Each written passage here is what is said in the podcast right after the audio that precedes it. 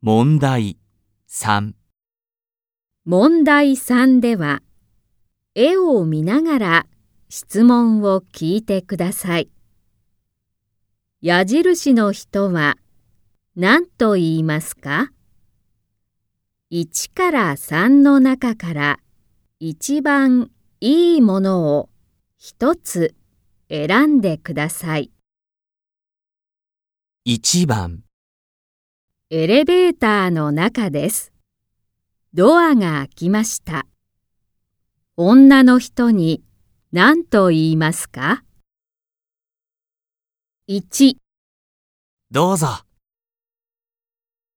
2、お大事に3お先に失礼します